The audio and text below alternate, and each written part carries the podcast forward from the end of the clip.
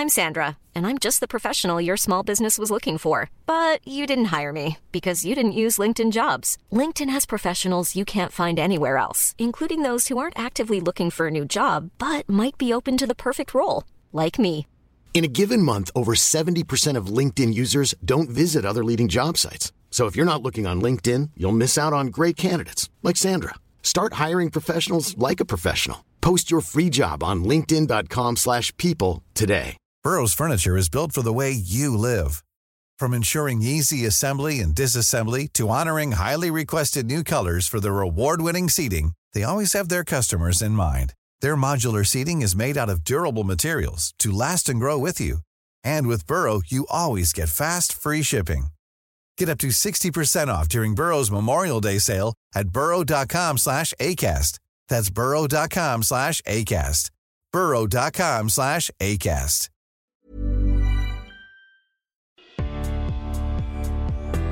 Hello and welcome to Rory Sutherland's On Brand, brought to you by Insight.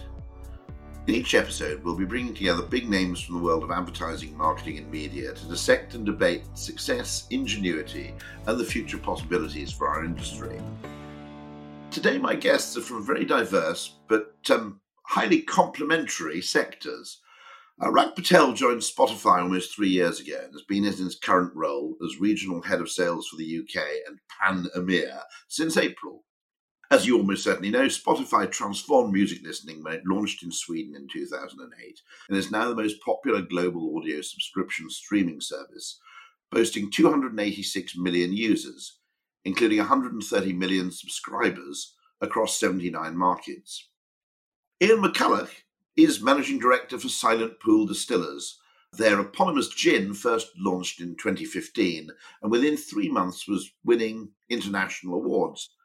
Based in the Surrey Hills, in fact, just across the border with Kent for me, uh, Ian and his team have gone on to expand their offering with a range of other spirits and small batch gins, and even, of course, in these COVID times, Silent Pool hand sanitizer. So, welcome to you both. Thank you. Good morning. It's a real pleasure. Thank you. Um, Ian, the craft gin explosion was really one of the most extraordinary phenomena. Uh, it was a kind of black swan event in some respects, and certainly in the uh, alcoholic drinks industry. And it's become phenomenally popular probably since around 2013, thereabouts. It's now doing a roaring trade in the UK. But how did you go about making sure Silent Pool stood out in what was an incredibly noisy market by the time you launched in 2015? When we launched, we didn't really know what was going to happen. Um, we saw Sipsmiths get away, and we thought that was it. Uh, it was sort of game over. Um, one of the things I knew we needed to do was to have a distinctive bottle design. Uh, we didn't want to have a clear bottle with a white label saying um, Surrey Hills Finest Gin. And by a set of happy accidents, I ended up meeting the guys from Seymour Powell and they took us on and they did the bottle design. That was sort of stage one. So we had a very powerful, iconic looking bottle that was very different. We then, most distillery businesses are started by guys who want to distill stuff and actually making it's not the issue, selling it is the issue. You've got to turn gin into money. Um, we went above the line very, very quickly primarily because my sort of background was marketing and advertising. We started spending locally on local media. We parlayed that with PR and sort of advertorial, and we built it out from there. That's how we made a noise. So that was our sort of differentiator. It was about 18 months to two years later that the market really exploded with a whole load of almost hobby level gin distillers. Um, it's now sort of past that peak but that's how we did it in the early days is is by sort of advertising and PR. There's a strange thing because obviously, I mean, local is not as important in gin as it is in, say, wine. Uh, the whole area of, of, terroir, for example, and yet, in a weird kind of way, people like to know where a gin is made, don't they? It's a it's a strange thing. So you make no secret of you know uh, of your location. Quite the opposite. Yeah, I mean, we when we I was pulling the, the thing together, we were in the middle of that food scare where you'd open up the Daily Mail and there'd be a double page spread saying it was slaughtered in England, then it went to Romania to be made into a pie. Now it's in a deep freeze in Germany and it's full of horse meat.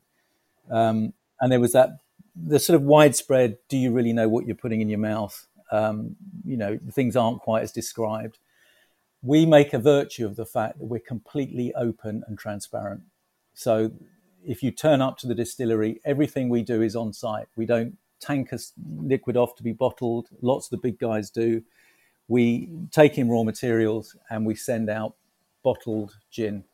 Um, we say to people on the tours, if you walk around the site, and you can walk around it in about three minutes, um, there's nothing spooky around the back. There's no weird chemical plants. Everything you see is completely transparent and open and slightly chaotic. So you turn up to a working distillery, not a sort of Disney esque version of a distillery. It's, you know, there are pipes, hoses, steam, liquid, smells, all sorts of things, ingredients, everything's there for you to see. So it's completely transparent. Interestingly, why do you think? I mean, by the way, I, am going to say one thing: the uh, money you spent with Seymour Powell. I'm a, always a huge fan of Seymour Powell, but I mean, uh, that was extraordinarily well spent. Even though I don't know how much you spent, and you've created uh, packaging which is as close to art as I've seen in that category in sort of ten years. How long did that take? we did do a very good deal with Seymour Powell, and the, they wanted to take a new brand on. We don't pay commercial rates by any means, but the quid pro quo is we support them in their PR uh, as when required. Um, they have a sort of incubator program that we were managed to be part of. They came down for immersion days. Um, we did lots of sitting down with the designers, we thought of all sorts of weird names, and in the end, somebody said, "Well, hold on, you're at the Silent Pool. Why don't we call it that? It's a it's a sort of moody name, you know, that's silent and pool, still waters run deep." Um, and that's where we we started. The original concept for the design, they showed us lots of designs, and it was one of those situations where you go through ten versions and you see one pop up, and you go, "Right, that's it, that's the one." And there was no doubt when we saw the original version. And the original version was a teal bottle with a fretwork cut copper cover. So a sort of filigree surround. You see old um, perfume bottles where they've got silver fretwork or um, filigree and a blue bottle inside. That was a sort of look we were after. And we spent ages trying to laser cut and bend sheets of copper, and it didn't work. Um, so we ended up printing it, and that's what we've got. But that was the original concept. The copper reflects the copper uh, from the still that we make it in, and the story of the gin. The ingredients are on the bottle. The myth is on the bottle. Um, the the blue, the teal is there because the water that comes from the silent pool comes up through a phosphate layer at about 200 meters down, and is teal coloured. In certain lights and angles, you, the pool goes sort of bluey green. So you've got the entire story of the gin captured in a bottle, and it was a no-brainer when we saw the original piece of work that that was the, the route. I have to say, um, coming from the marketing services uh, um, angle, from the agency angle, uh, be kind to your design firms because one of the things working in Ogilvy, where of course we have Coley Porter Bell, one of the things that always slightly horrifies me about clients is that the whole business of packaging design, which of course is the inception point where a product becomes a brand. You know, that's the first moment where you leap from being a commodity to a brand, and which has extraordinarily decisive effects on sales. And yet, I always notice that the packaging design world is treated, I think, rather unfairly by clients in the sense that because advertising is enormously expensive, no one really minds a little bit of margin being added on to the kind of media cost. Whereas I notice in packaging design, even though these people can make you millions, people are kind of arguing about the cost of a taxi or something. I would, I always feel for the people in design that, rather as I feel for architects and people like that, that they're often st- slightly sort of stingily treated by by the by, by the world of, of brand owners. Uh, do you think I'm being fair there? um, no, we, yeah, I mean, we did the deal we did. When you when you start a business and, and, you're writing the checks out, I can tell you, you watch every single pound. So I'm mean with everything. Um, but we have huge respect for them. What we don't do is double guess them. They do what they do, and they do it incredibly well. Yeah. The arrangement we had with Seymour's was they work with lots of big companies, and they they oftentimes will end up talking to a brand manager, and they ask the brand manager, "Do you like this?" is this approved? And he's thinking, what will my boss say? Because if I say I like it and he doesn't like it, I look like an idiot. If I don't like it and he does like it, I look like an idiot. And stuff goes round and round in circles. What they wanted from us, and part of our agreement was very short lines of communication and direct feedback. So we have had me, we do sit in meetings and say, right, it's that one. Can we have it a bit bluer? Uh, it's it's 12 o'clock now. Can we have it by four o'clock? Lovely. So we we get on with it. We give them direct feedback, but we appreciate what they do. They they do what they do incredibly well, um, and we don't abuse that by messing them around. I think, by the way, that is that that sounds very much like the Bernbach arrangement with Avis, um, uh, which is the, the, the great trade-off you can offer any agency instead of money is exactly that kind of directness. Uh, I think I think that's a really wonderful thing because we I think that's an extraordinary thing when you think about it that most agency people fail to understand is that they think that when they're presenting, their client is thinking, "Will this work?" And that's probably the third consideration that a list headed by "How can I sell this to my boss?" and "Will I look like an idiot?" Um, yeah. And I think I think that business of of actually shortening the approval lines is the biggest thing you can possibly do Rak. I mean, I think the case of you know why Spotify. I was going to ask, and I will ask in a second. You know, why gin? Why do we think it was gin, not say sherry, that enjoyed this extraordinary efflorescence? I think in the case of music streaming, um, you had a very interesting case, which was that, in a sense, the demand and need for the product was absolutely obvious, but it was the music industry rather than the consumer dragging its heels. Is that fair? Well, um, I've got to start with the, the image that's in my mind with Ian saying Disney esque uh, distilleries. So that I've just had that image in my mind for a few a few minutes actually. But um, now Rory, Rory, to to your question, I think when when Daniel set out in uh, in 2008, as you, you pointed out, you know, for, for him it was around the democratization of of music, really was, and and and giving something back to you know clearly fans or users, we, we call them fans uh, at Spotify, and and you know really wanting to work with labels along the way as well. And I think you know obviously the, the relationships have, have really developed over the space of the last 14 years 13 14 years or so and you know we're, we're at a stage now where you know the symbiosis between all the creators that we have with labels and so on has become really critical to clearly that industry uh, and and now you know we're, we're obviously venturing into podcasts and, and in that space too Yes, I, I, I, might ask a little bit about that. I mean, the, um, uh, the, the very significant investment in podcasting, and I think you've bought, in fact, one or two podcasting networks. Uh, what's driven that? Yeah, a, a few things I would say. Um, again, referring back to, um, to, to Daniel, something something that he you know has really sort of believed in, and again has, has spoken about quite consistently, is the the twenty year sort of trend of linear to on demand. So you know we've obviously seen that with uh, with music, we've seen that with video, and you know, for us as an organisation, um, really owning the ear has become you know our sort of primary um, mission. Um, you know, and our mission over the space of the next two, five, ten odd years or so. And so, you know, in order to do that, obviously, obviously, we've started in the music space and done all the things that you know you you sort of described in that space.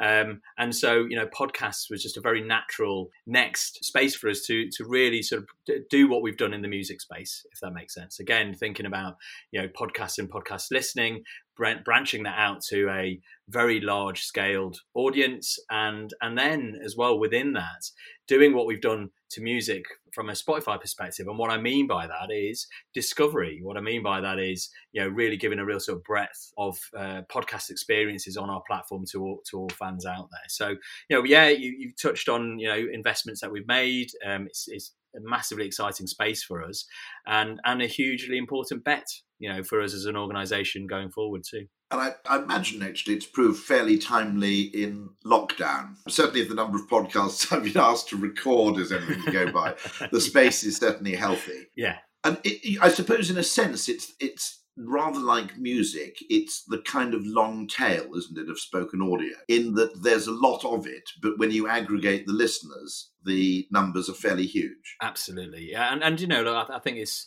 it's important to sort of stress what's happened over the space of the last few months with lockdown as well. I think you know we we think a lot about at Spotify, uh, the future of audio um, and and future gazing. Maybe not quite as much as you, Rory, but you know we, we do think we do pride ourselves on uh, on you know thinking about where where audio is is going and, and how we can lead that. And and what's happened over the space of the last few months is you know as opposed to new innovations we're bringing out, it's really accelerated a lot of our thinking and a lot of our product sets and and so on that we've already had out in the marketplace.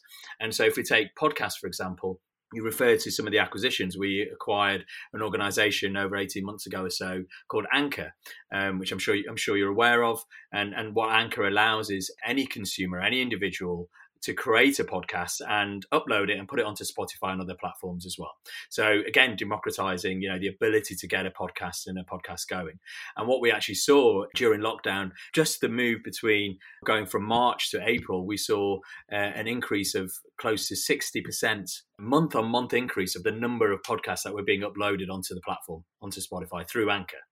So, you know, you could really sort of see a on one side that that huge increase and that that's continued you know over that period and then the other part of you know that's attached to that is you know the breadth of content as well so you know in the early part of lockdown you know there was huge increase in news in coronavirus related podcasts and, and, and as you'd expect. And, and, you know, a similar trend, obviously, we saw with the news sites and news TV channels and so on and so forth. Um, and then what happened is, as um, consumers and, well, all of us, you know, got a bit more familiar. Now, whether we like it or not, being at home, that's, you know, uh, everyone's personal sort of judgment. But in terms of, you know, the familiarity, what we then started to see was, you know, podcasts around workout, podcasts around cooking, podcasts around, you know, all of the sort of the moments that had become more more and more important in the home you know as as we went through lockdown. And that that is very reflective of how our platform is used. You know we we very much we, we talk and rory you know this we talk a lot about music and podcast being a mirror to you know an individual to you know we mirror what's going on in culture. And so we we really started to see you know um, huge spikes actually you know and and some really fascinating podcasts and music behaviors as well. For example uh, playlists around being at home increased by a thousand percent. You know, so that was just as you'd expect. But yeah, we start to see all of that on the platform. One thing that always baffled me is, in some ways, I think Spotify probably enjoyed an accidental advantage in being outside the US. In that your major US competitors haven't really gone global. Pandora certainly hasn't. I suppose Tidal did. Um, do you think this is a rare case where, you know, normally the greatest place you can start any tech firm is always, you know, the valley somewhere? And yet, strangely, your origins in Sweden might have actually helped you out there. Yeah, that's a that's a great question actually, and and and actually, you know, not just within within our space. I think um, tech businesses in Europe, you know, there there is a, a, bit of a resurgence, I would say, or a an emergence actually, you know, particularly over the space of the last, you know, couple of years or so. Now, from from our perspective, from a Spotify perspective, I think you know, know the mature markets are Sweden and UK, and so you know. Um, for if, if you think about you know some of the, some of those organizations that you just sort of mentioned you know their homeland is the US and then they and then you're right you know then they would sort of venture out. And I think for us we're you know starting from here um, Europe and EMEA being you know our sort of first markets that we went into and then us we went into you know a little later and you know uh, clearly then had the explosion in, in that space. So you know i, th- I think it, it does help us. I think you know our, our, footprint now globally is 79 was 79 countries but you've probably seen last week we've just now opened up in in russia and the balkans and, and so on and so forth. So that you know that that will continue for sure uh, we, you know, we're terribly excited about that. But I think, I think, you know, it's, you know, from from my perspective, particularly with the role that I do, our origin being in Sweden and so on helps me right? Because it really does help me in terms of you know some of the decision making. The, the ads business is based out of new york or headquartered out of new york and so on. So being in the uk for us that that's actually quite important because it just means that we um, have better agility than than perhaps maybe uh, some others that do that are in that sort of space. I'm, I must say, I'm amazed by the high proportion of your users who are subscribers. That surprised me when I read that sentence out because I would have assumed that you know there were uh, you know two or three people or four or five people who list, listened to the ad-funded version for every paid subscriber. Um, so you know, simply by if you think about it, you know the natural pattern you'd expect, and yet the subscriber volume seems really high. Yeah, look, I, I, maybe maybe you don't. I mean, maybe to you it's obvious. I, I mean, I must admit I'm a subscriber, no. which in some ways is a pity because I don't get to hear the ads. Yeah, and that's and, and you should try it out, Rory, right? Because I think the ads are, pretty incredible, and and obviously with you know the role I do, it is the it is the advertising platform, the free platform, which you know clearly does govern what we can do and what we can do with brands and so on. Um, although although podcasts actually is is one where brands can be both on the premium and the free platform, and I can I can talk a little to that if you, if you want me to a little later. But you know, if, if we think about our business model, you know, and, and I think that's where I'd like to sort of hone in on here. You know, the subscription business um, is ninety percent of our revenue, and and the ad ad side of our business is ten percent. So clearly, a hugely important part of our business for investors, for you know, for for, for everyone across the business. But what we have is um, a, a, pretty strong and unique business model in so much that you know many of our fans that become subscribers did start in the free uh, platform in the advertising platform. And close to 70 75% of all of those that are in premium came from came from the free platform. And what what why that's important is because you know one fishes from the pool of the other. And so for a subscription business to have a I wouldn't say ready made, but to have a pool that is there that we can, you know, we can transition fans from one to the other is really important to our business model. Now, um, what's been critical for us is that, that that free platform and the advertising platform maintains a healthy um, uh, scale. It maintains, you know, a, a, a, level of attraction which is really important to new fans and for those fans that stay in the in the ad platform. I I have my uh, premium account that I get as a Spotify employee, but I'm in free all the time. Right, I need to hear those ads, Rory. It's really it's really hear and see those ads. It's really important to me. So you know that business model for us is is really critical, and then therefore having a healthy number on both sides um, becomes crucial for our, our, our overarching business model. But then, you know, for me, in terms of my organization, in terms of the advertising side, you know, having that healthy number clearly on the advertising platform means we can do more with brands. That's that's critical to us. It's really great because I hope in, in, in the same way that I think you can be instrumental to new music acts and you can actually seed new music acts with, you know, uh, an interesting audience. I always remember the phrase, I think it's um, the comedian uh, uh, Stewart um, Lee. He makes the point that as a comedian, to survive, what you really need is you need, I think his phrase is, if you've got 10,000 people who'll give you five pounds a year, you're now in business. You know, now it's not great, it's not lucrative, but you survive. And then if you get lucky on top of that, then you might take off. But the first thing you've got to do is survive long enough to have the chance of getting lucky. And I think what you do is you provide a, you know, funding for much smaller acts uh, to achieve that kind of breakthrough. So, I mean, you undoubtedly broaden the whole remit of, of the music industry. I hope you're also doing the same in a sense for audio advertising. Because I, you know, 30 years in advertising, one of the things I always noticed is that radio advertising kind of always works. Okay, I know that's a gross generalization, of course.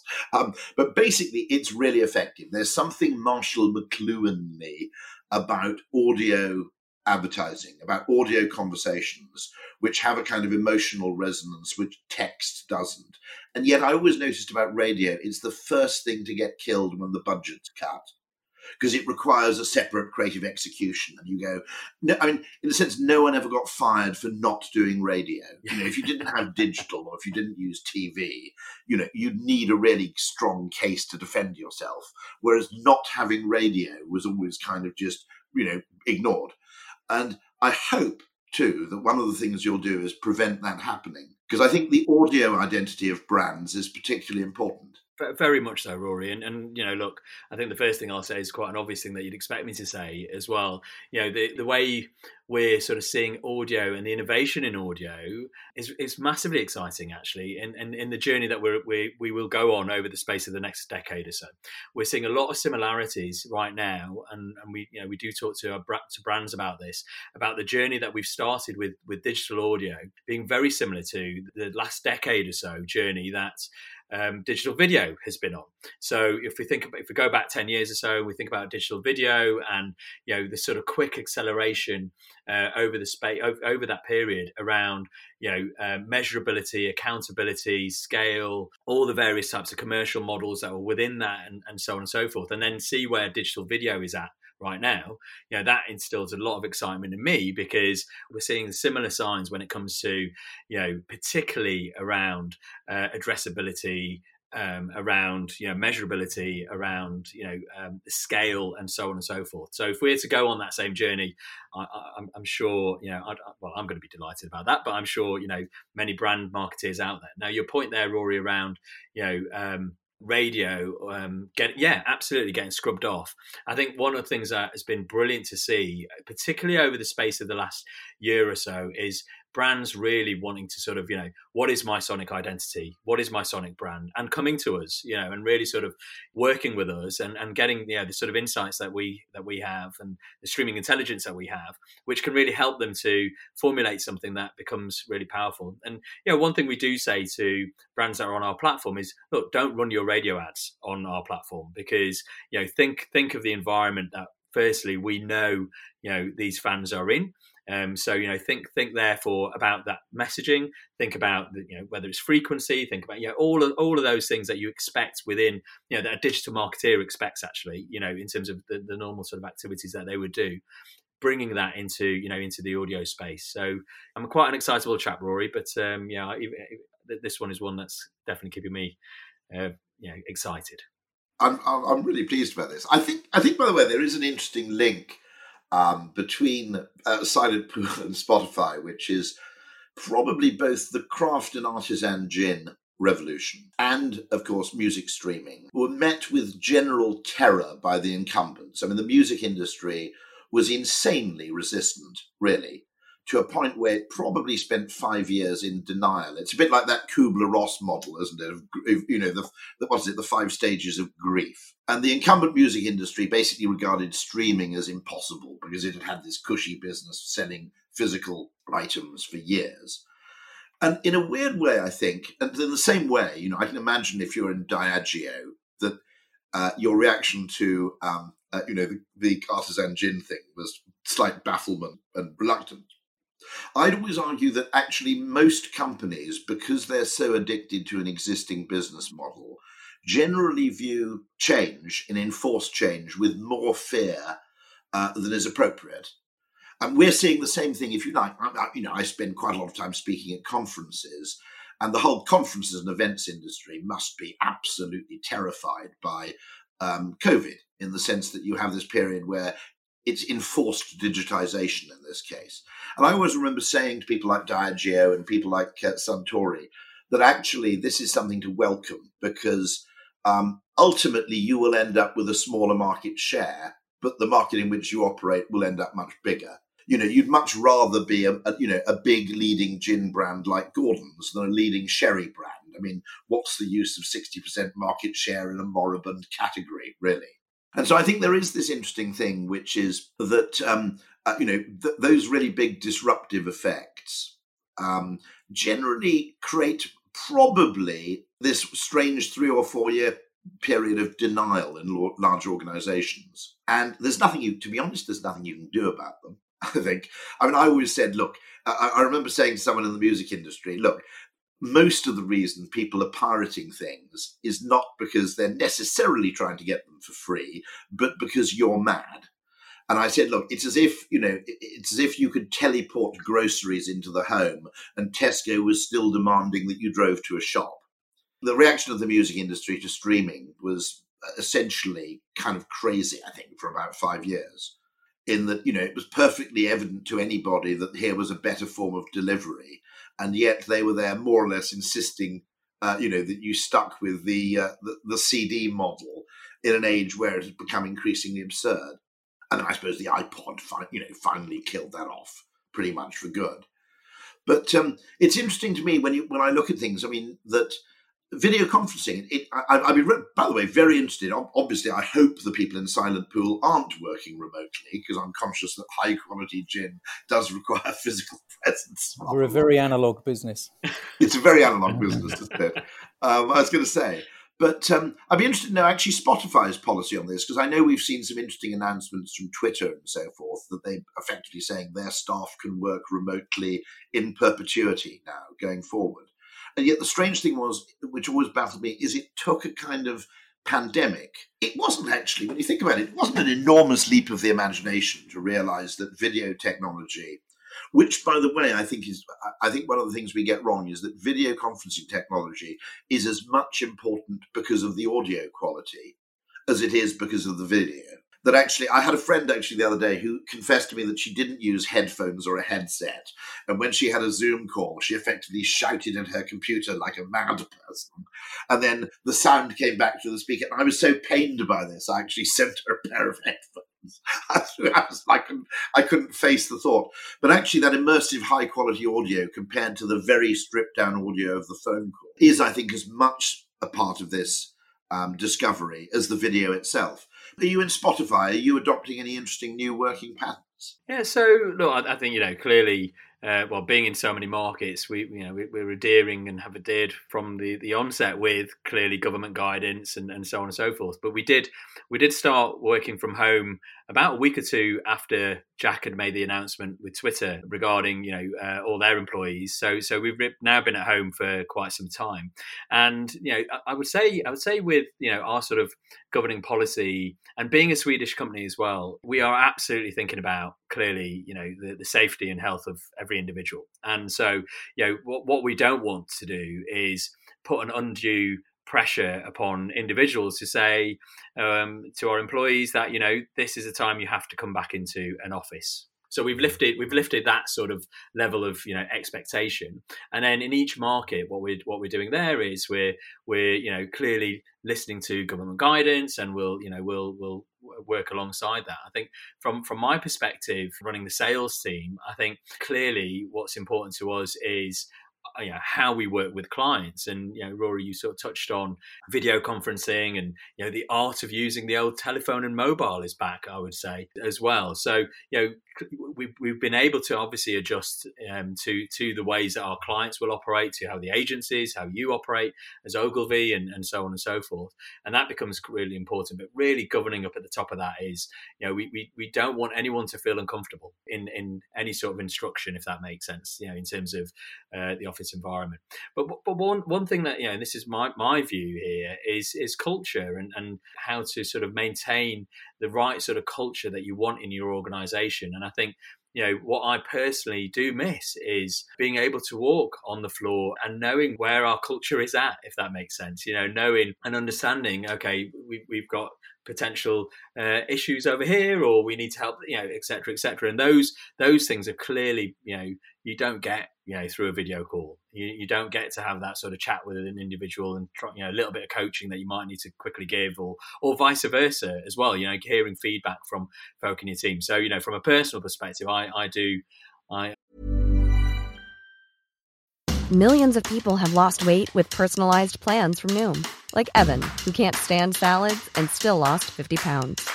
Salads generally for most people are the easy button right for me, that wasn't an option. I never really was a salad guy. That's just not who I am.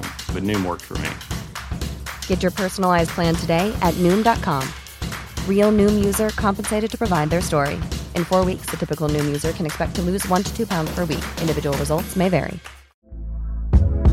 Hey there, it's Michelle Norris. I'm host of a podcast called Your Mama's Kitchen. When I travel, I'm usually looking for a way to find a taste of home when I'm not at home. And one of the things I love to do when I am at home is entertain. And Airbnb allows me to do that. When I was in California recently, I rented a house that had a great kitchen. And when we were sitting around the table, we're all thinking, we're in someone else's house. Someone could be in all of our homes as well. If you have a home, but you're not always at home, you have an Airbnb. Your home might be worth more than you think. Find out how much at airbnb.com/slash host.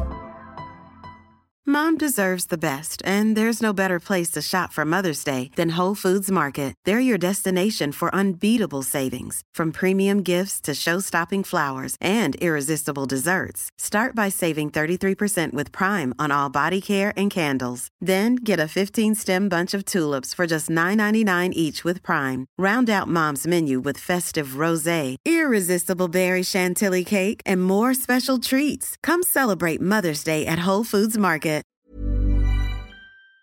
I do miss that. I think what is so interesting about this enforced experiment, and the same applies to any other kind of disruption, I think, is that it's worth remembering when your market's disrupted that the problems are more salient than the opportunities. I always argue that a little bit. I, I, voted Remain just in case you know I don't want to lose my job or anything. But I voted Remain. But I always had a degree of sympathy with Leavers on the, on the grounds that everybody was there going, "But look what will happen to this very specific thing which we know about." And I always argued, yeah, this is a slightly unfair comparison because you know spotting economic opportunities is always going to be much more of an inexact science than um, quantifying known costs.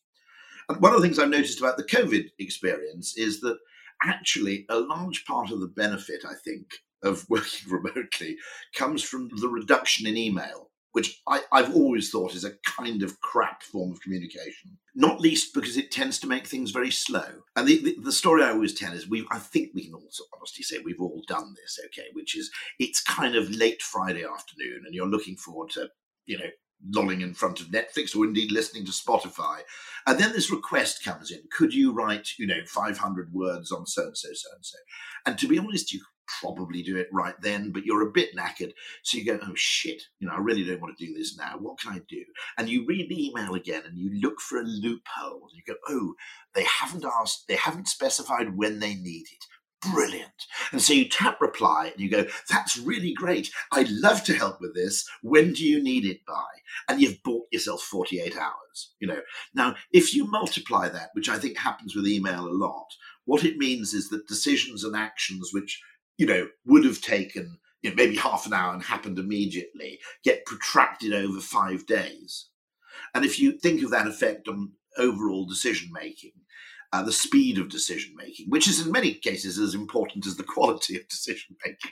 Um, I think it really is disastrous. And I noticed that you know, over the last five weeks, I've probably got down to inbox zero every second day. Whereas previously it, it happened about once every six months. You know, I had to be ill really to clear my inbox. And um, so there, are, I think what's interesting about this is we've noticed things. Undoubtedly, no one would have I mean, even total nutters like me, who are great remote working advocates, we never would have proposed it five days a week every week. We just thought the ratio was wrong. And one of the things I think you notice in some ways is that now we're talking to people more and emailing them less. In some ways, that kind of social and cultural component has got better, weirdly. Would you agree with this? Yes and no, I'd say, because I think what's um, taken its place is these Zoom marathons and uh, and, and back-to-back voice calls and, and, video calls rather, and and that that has been a challenge. So you know, I, I, think the early part of when we went into lockdown, you know, I was talking to a lot of folk in the team and peers across the industry and so on who were absolutely knackered by the end of the day yeah. because they'd had back to back to back to back to back. And I think, you know, the office environment or, or, even previously working from home, you could step away, right? You could you could step away and so on. And that that sort of disappeared. So I would say that's something that we've, you know, we, we like most organizations have tried to sort of figure out, okay, you know, what is necessary. So I think your point is absolutely right in terms of the necessity of the communication has probably been honed quite a bit, right? In terms of, you know, what do you need? How do you need it? You know, and, and so on and so forth. And and that that I think is, you know, it's been great to see that evolution, I say, over the space of the last month or two, uh, or a couple of months actually, around what form of communication do you need to use in order to get you the result that you need. I think that has become much more honed. Is gin considered an essential good? Yes, absolutely. I agree with you. Yeah, no, I, well, one of our, our big breaks was the government declared um, booze shops uh, could open from day one, um, and that alcohol was an essential good. But we did furlough a number of staff. I mean, we've got people working from home locally. One of the things we plugged into at the start of the project was there's a whole population of basically mums. So you've got ladies that had good careers, decided to have kids, sort of went offline for three or four years. Then the kids go to school and they're sitting there and they, you know, they, they can work between nine and three. We employ a lot of those ladies. And as long as you can roll with it a bit, that fact that they have kids that get sick or they, they've got to do other stuff or holiday cover is, is a bit problematic. You've got a population of very bright people who can contribute a lot. And actually, lockdowns worked for them. The fact that they the kids aren't at school, but they can work from home, has been absolutely fine. I mean, by the way, I mean, I find this really, really interesting. I mean, it can be tough, obviously, if you have very young children, or if you've got a mad flatmate, or indeed if you live alone. It can, you know, it, it can be extreme. But one of the things I've noticed is that employers have been a bit clueless, in a sense, have missed this opportunity because the standard assumption is you pay people for their time. That's how capitalism works. You know that, uh, you know, essentially capital pays labor. And what we've always assumed, which is really a product of the kind of 19th century, is that the time in which you, you buy from people uh, uh, is both specific as to when and specific as to where. And once you realize that there are three things there's free time, there's leisure, but there's also free when and free where. And I had a PA for a long time who was a single parent. And what we did is we did a perfectly good value exchange. We just said, look, okay, to be honest, I'd rather you were taking your son to school in the morning than on the tube. Because if you're taking your son to school, I can reach you on the phone and go, I'm at the off client's offices and I can't remember who I'm supposed to be asking for. okay, we all had that, I think. Okay. You suddenly turn up at reception and you go, oh shit, I don't know who I'm supposed to be asking for here. I'd much rather you're taking your son to school and therefore above ground than travelling into work. I used to post bits of admin like expenses to her home because she said the best time to do that is when my son's asleep. Because you know, you know, if you know, if I have to do that in the office at four o'clock, it means I can't pick up my son. Or I, I'd rather spend quality time with my son when he's awake, and then get on with a bit of work at ten o'clock in the evening. And once you give employees free when and free where to a degree, you actually discover a much better value exchange, I think, between the two. And that particular group, I'd also include, by the way, uh, retirees in it, because how many people retire not because they want to stop work, but because they want to stop commuting? We've had some very powerful retirees. We had an events program where we go out to 350 events a year, everything from a local farmers market to events in people's offices.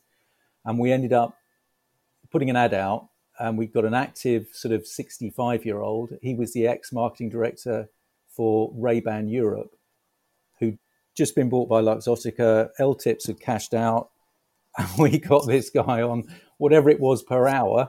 But we had a world class marketeer running a local events program, and he was fantastic.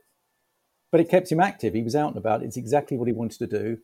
Uh, he could measure what he'd done in a day, uh, and he loved it. And he could get home relatively easy hours. Because my father, in his late seventies, early eighties, discovered selling books on Amazon. Now, you know, there's no way, nor would I expect anybody in their eighties to kind of get up at seven in the morning and get onto a crowded train. But doing nothing, I mean, the whole sort of weird kind of bifurcated thing between you work, you retire, is probably unhealthy. In fact, isn't it?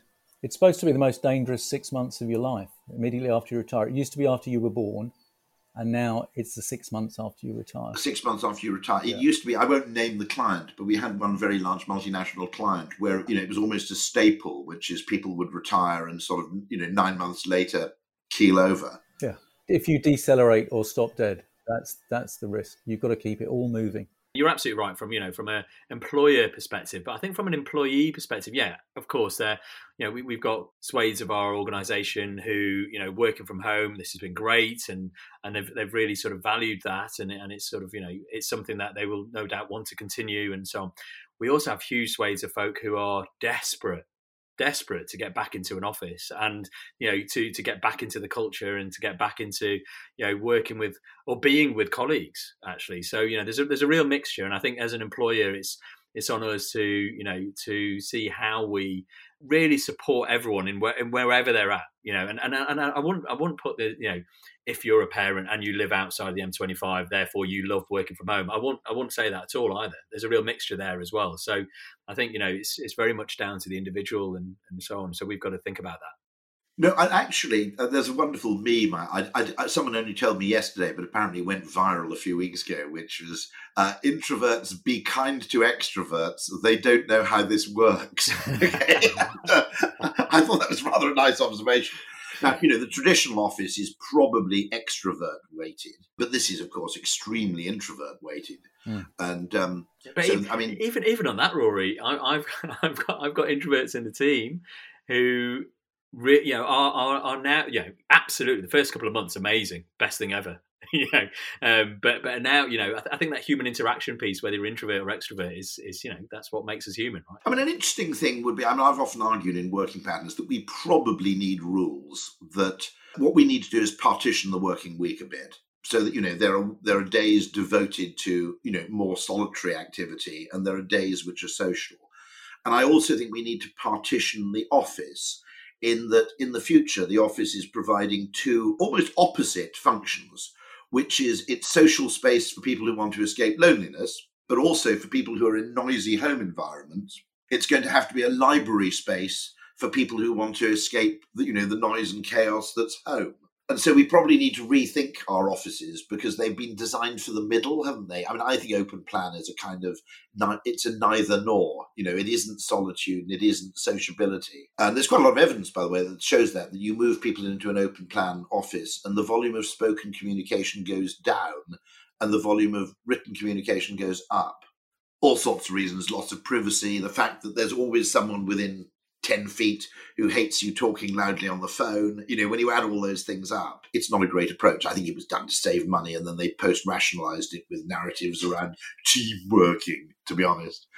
Um, quite an interesting question, Ian. Why do you think it was gin that did this? In other words, it could have happened to other alcoholic drinks. You could have had a kind of sherry explosion or a whiskey explosion. What made it gin? So there, we didn't end up in some weird point in history where everybody went gin crazy. Um, in 2009, HMRC, which is the sectoral regulator, changed the rules.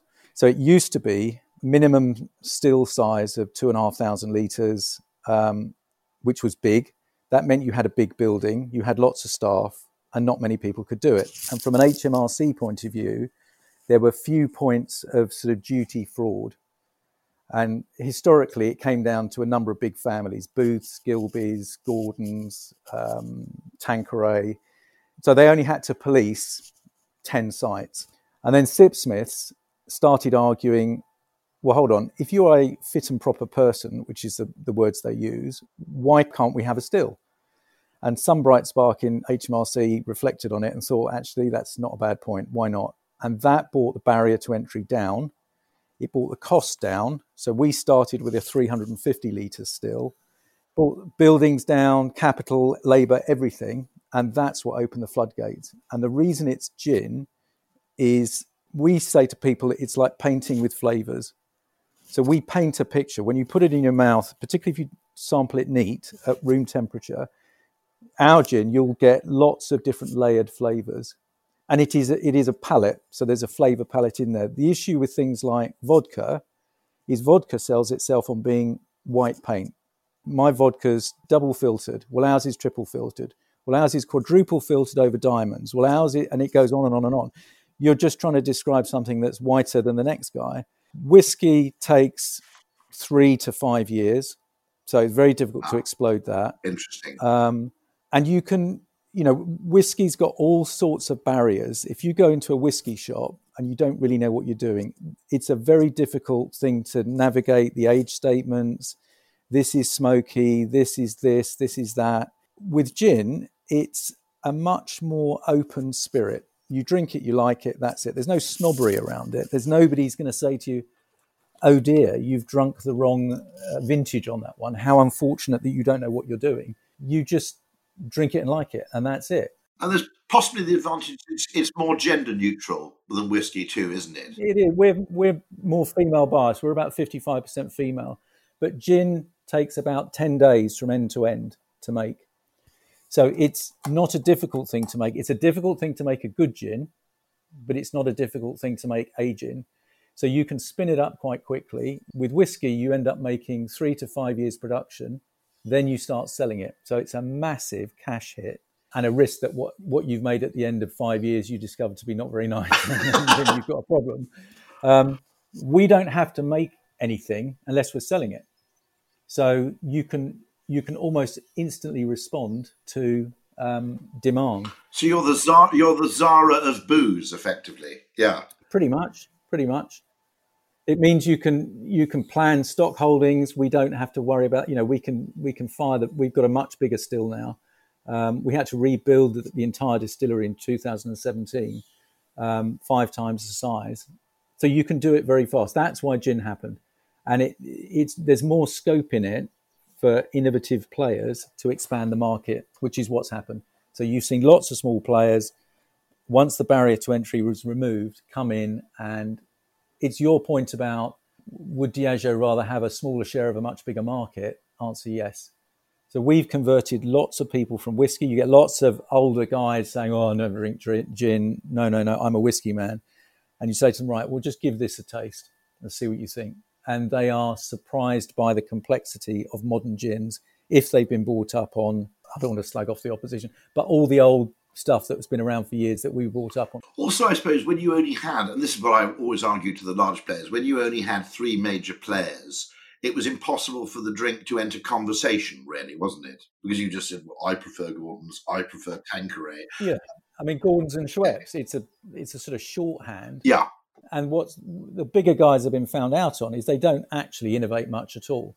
They husband brands, and a brand manager's brief is don't cock it up. You've got it for you've got an eighteen month job. Don't just hand it on in marginally better condition than you got it. But they very very rarely um, innovate, which is why they're buying companies. So they buy companies like ours to buy the brand in. In, in of themselves, they're good at marketing and husbanding brands that have been created elsewhere. Yeah, I think I have to say that. I mean, I've got to be very careful here because, of course, Ogilvy's stock in trade is dealing with large established brand owners. Yeah. But we have to say that, with you know a few exceptions, Nespresso being an obvious one, um, the failure of large incumbents to really innovate significantly, you know, um, is fairly stark, isn't it? And yeah. um, I, have always wondered why that is, because logically you'd think they'd have an advantage, and in fact there's a reluctance, and part of it, I suppose, is that risk aversion you mentioned, which is well, you've probably got a team rewarded on market share. Ah, of course, that's what they get their bonuses paid on. Why would they want to have a lower market share but a higher value? Of course, of course, and um, this this worries me about all aspects of marketing, which is the obsession with quantification. Is there's a great phrase, you know, what gets measured gets managed, but the corresponding truth to that is what gets mismeasured gets mismanaged. And I quite often think, I, I always notice a very simple thing. If you, I mean, quite often metrics like market share are, I mean, there are a few cases where it's a good idea. You know, in the early stages of the software industry, I always noticed that Microsoft wasn't really interested in profit, it was interested in market share. And of course, in a network good like word processing software, that makes sense but it's a terribly self-limiting aim uh, if you apply it to a conventional sort of static category. Yeah, and you've got teams of people that don't want risk. No. If you if you try and branch out and do something different, that involves risk, and it's easier just to manage market share by incremental little pieces rather than bigger jump. Because I've always argue, I've always argued that there needs to be anybody in charge of any business needs to have two separate parts to their job which have totally different metrics. So, you know, 80% of it is exploit, you know, do what we're already doing and do it well and use what we know to do it better. But there has to be some part of their budget which is not judged that way. Otherwise, you'll never try anything significantly new. And you certainly won't try anything sort of counterintuitive or unexpected. Not least of all, because if you do something counterintuitive, it's harder to justify your decision making. And therefore, the extent to which you get bollocked if you fail is 10 times greater. And yet, of course, the rewards if you succeed in doing something counterintuitive are disproportionately higher. Success has many fathers. Yeah, yeah absolutely. Yeah. there's a lovely question I, someone asked me to ask, which is what responsibility do you think brands have within society for helping shape change, um, be it culturally or via sustainability? And I always think actually that marketers often get that wrong because the first place you need um, a, really strong culture and a really strong mission and purpose is actually internally um, that you know I, I, think you know we can all have a debate about you know what you might call you know the power of why and the purpose driven brand. But internally i think that's pretty much inarguable. Do you both find yourself benefiting from a really strong sense of mission with your own staff? Uh, ian first should we say? Um, yeah we did at its core this is a creative business so we innovate a lot um, we produce a lot of spirits. We produce Silent Pool gin, but we produce probably another 20 spirits. I mean, we recently released a very, very high dose CBD gin. That's the first one in the UK. Um, that's because we sort of could. So we'll run counter to the, the sort of perceived wisdom. And culturally, it's not that we're complete anarchists, but we'll only do things if we can add value, they're different, they're interesting, and we like them we say to people, we've never started looking at a new idea with a spreadsheet. We always look at it creatively. You then reverse engineer, can we make any money out of it? But the first hurdle isn't, can you make money? It's does it does it enhance the brand for Silent Pool distillers? Is it what people would want to see? And does it enhance the dialogue we have with people that we're different? Because if you start with a spreadsheet, apart from anything else, you end up in the same place as everybody else. Yeah, or if you started with a margin hurdle, you just said, right, it's got to make this much money. What do you need to believe? Right, it's fallen over on sales. We didn't do that with CBD gin. So most CBD gins have got something like four milligrams of CBD in them. We've got 200. Whoa. So rather than paying sort of token, well, there's but people are jumping on the CBD bandwagon of uh, fractions of a percent and claiming they've got a CBD product. So we put a lot in there. It's very expensive, but if you're into CBD, you'd look at it and go, yeah, it all stacks up and it blows the doors off. So only do it if you can really make a difference. And that reflects what we do. We do things differently and in an interesting way. And that's why I think people engage with us. So that's why the staff are here because they see that as a point of difference. They don't come in and just crank the handle, the same handle every day. They do different stuff. Um, we've got amazing stuff in the pipeline um, that's that's where people get off on it. We have to make it, and then we have to turn it into money. But ultimately, at its core, it's a creative business.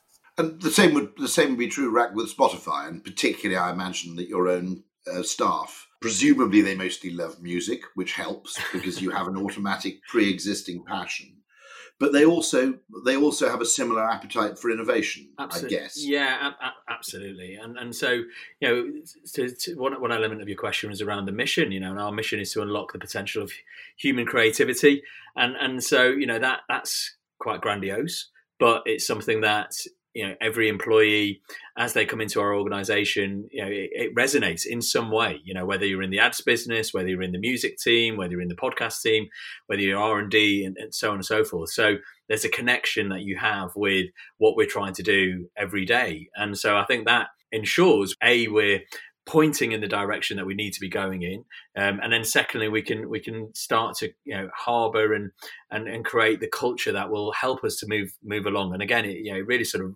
comes from those at the top of the business and and and then eh, you know there's a responsibility to to every employee and then if you think about our products as well right so in terms of um, sort of cultural impact and so on. You know, we we are that mirror. We are that mirror to culture. You know, with what's been going on with Black Lives Matter, we've you know we've seen that on our platform. We we recognise we have a role to play there as well, um, and the responsibility on that side too. So you know, it really it really, as you say, it really does start with our employees, but then goes through the to the products and to the you know the the experiences that all our fans have with us. You know, whether that's in music or podcast.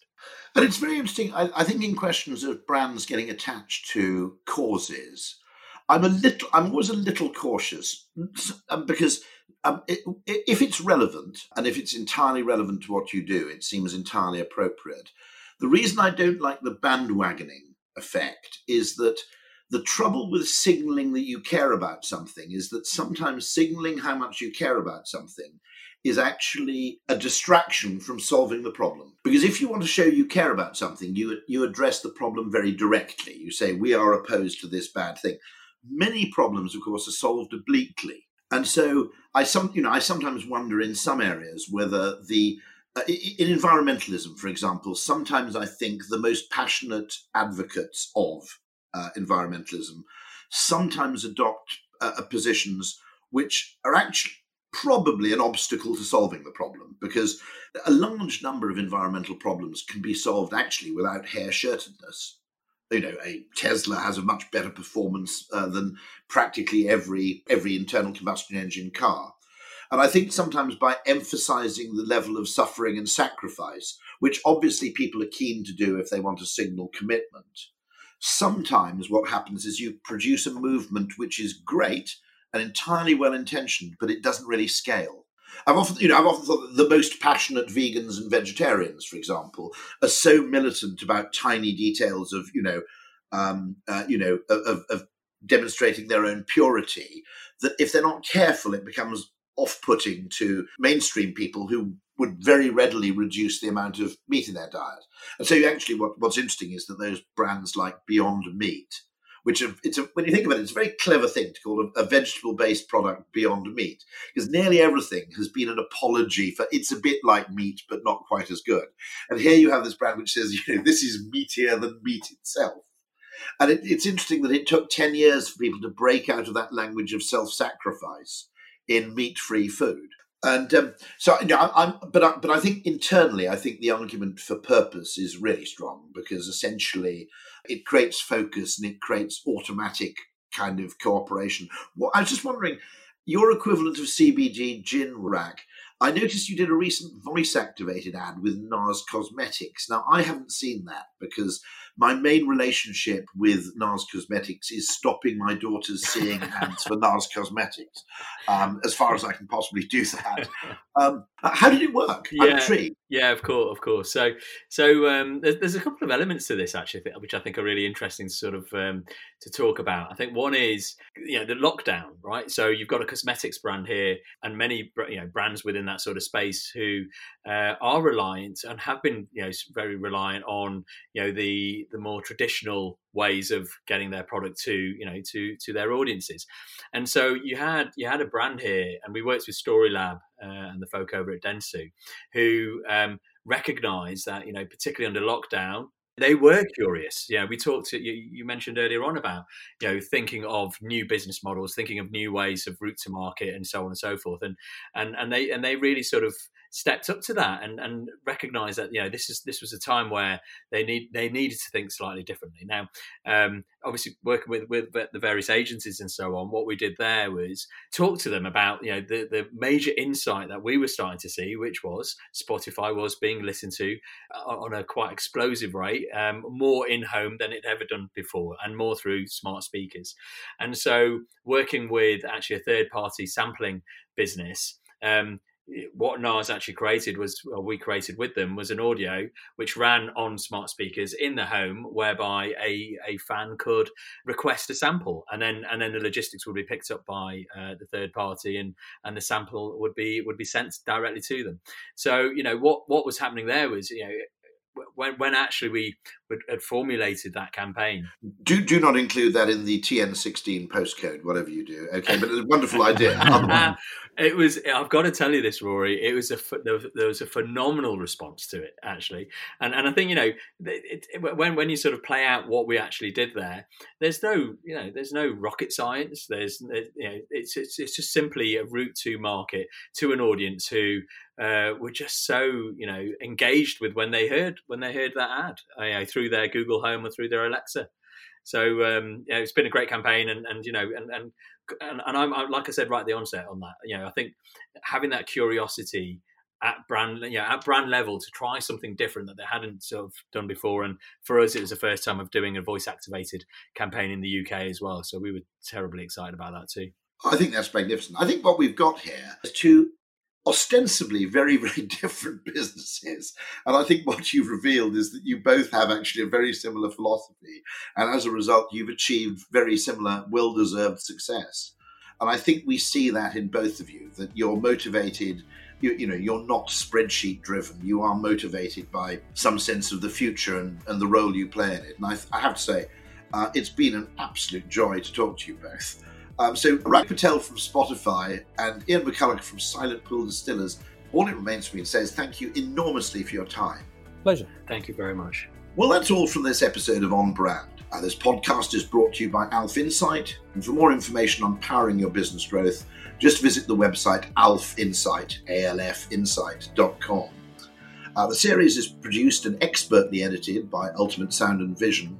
And to make sure you receive the next episode, please do subscribe. And if you've enjoyed what you've heard, then give us a like. Thanks for listening, and I'll be back soon. Thank you. Bye bye.